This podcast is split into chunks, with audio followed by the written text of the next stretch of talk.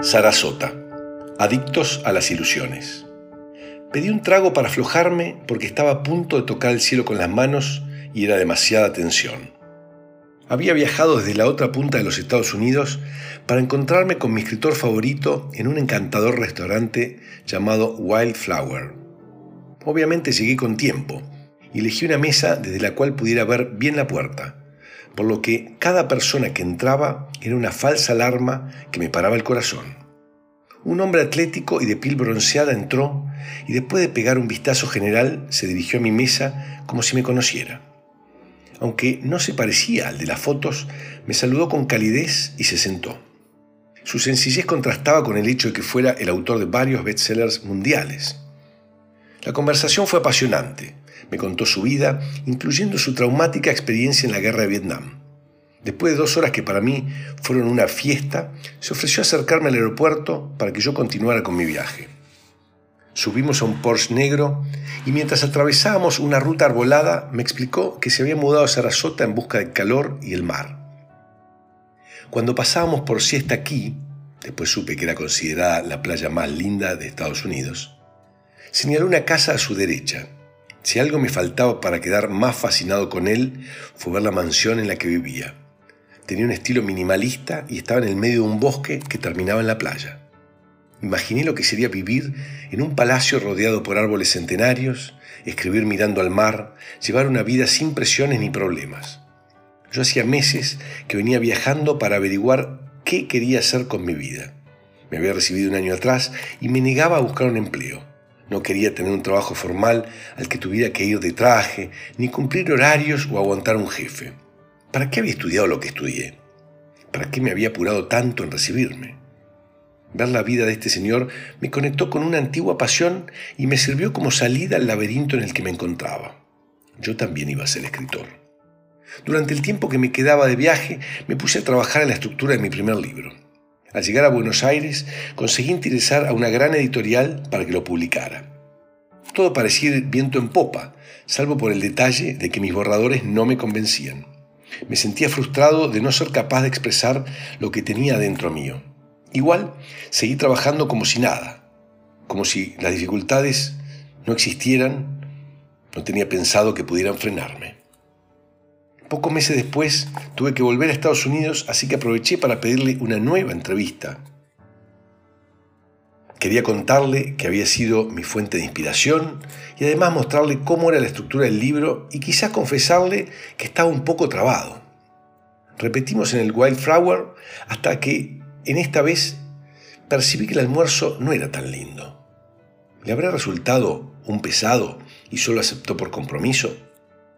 Cuando terminamos de comer, me dio la mano, subió a su Porsche y se fue sin siquiera preguntarme a dónde iba. Como tenía un par de horas libres, antes de volver al aeropuerto, aproveché para pasear por siesta aquí. Definitivamente era mi lugar en el mundo. Playas grandes y de arenas blancas, un mar calmo y celeste, sus bosques hermosos.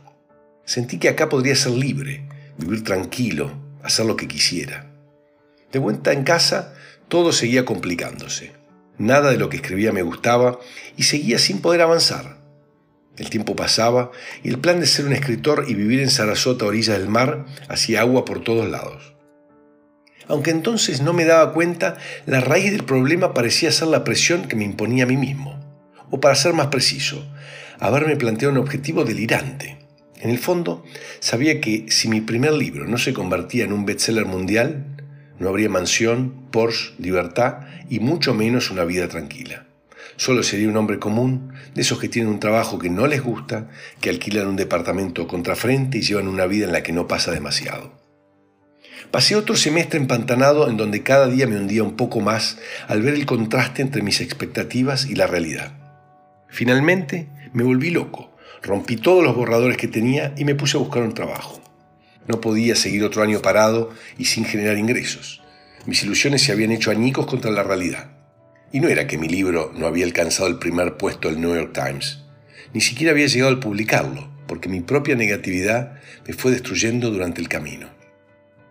Los años fueron pasando y por suerte me fue bien en el trabajo. Pero Sarasota seguía en mi corazón como un amor de juventud era mi lugar en el mundo en donde podría ser yo mismo vivir en paz. Ahí todo estaría lleno de sentido. Diez años después surgió la oportunidad de volver mientras estábamos de vacaciones con mi familia. Todos estaban fascinados con sus playas de arena blanca, salvo yo, que me sentía como en carne viva y sin entender bien el porqué.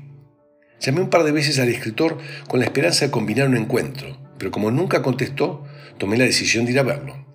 Manejé hasta su mansión y lleno de dudas paré en la entrada. ¿Seguirá viviendo acá? ¿Habría escuchado mis mensajes? ¿O sería que no tiene ganas de verme?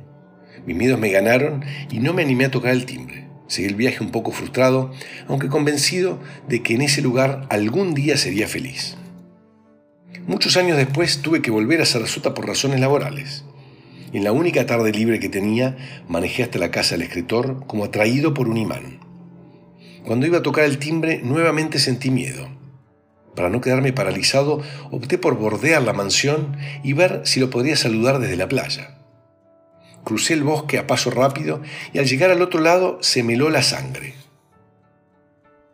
No había océano, sino un pequeño riacho de agua. La vista seguía siendo hermosa, porque había un arroyo con una vegetación exuberante. Pero, ¿dónde quedaba la imponente vista que yo había imaginado? O sea que él no escribía mirando al mar, sino a ese modesto arroyito.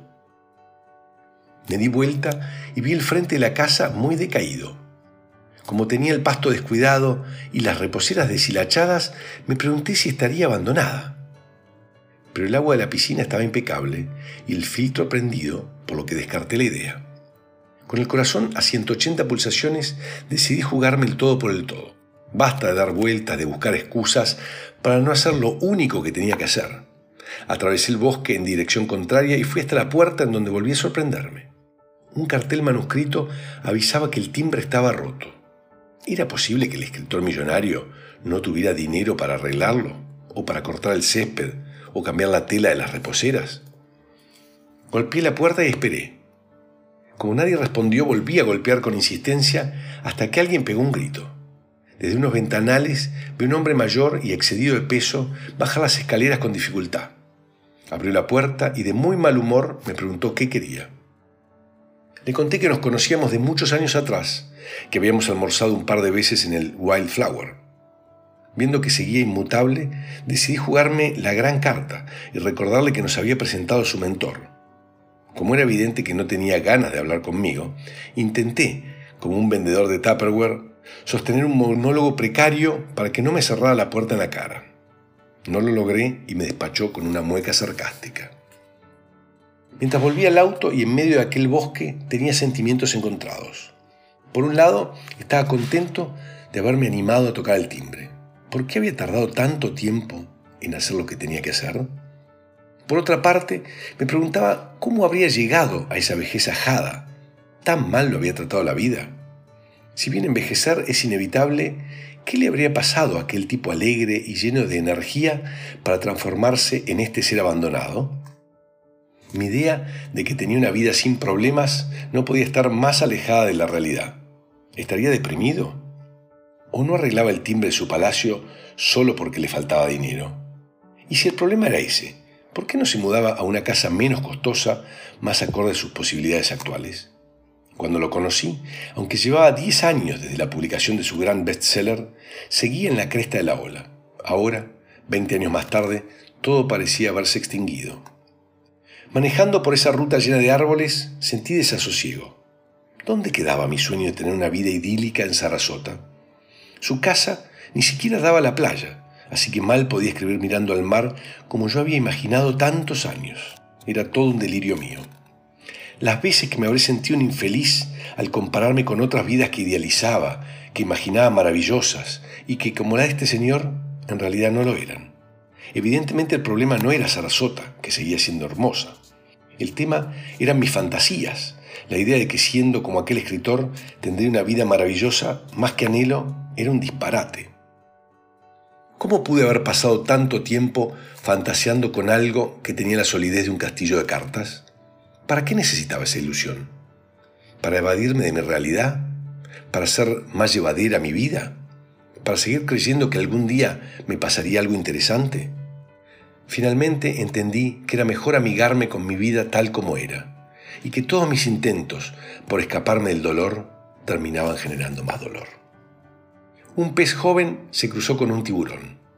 ¿Me podría decir dónde queda el océano? Sorprendido por la pregunta, el tiburón miró a su alrededor como señalándole que esa infinita masa de agua que los rodeaba era el océano. Decepcionado, el pez sacudió la cabeza y continuó su búsqueda, convencido de que eso no era el océano. Como en el cuento las mil y una noches, necesitamos llegar al otro lado del mundo para descubrir que el tesoro que tanto buscábamos estaba enterrado en el jardín de nuestra casa.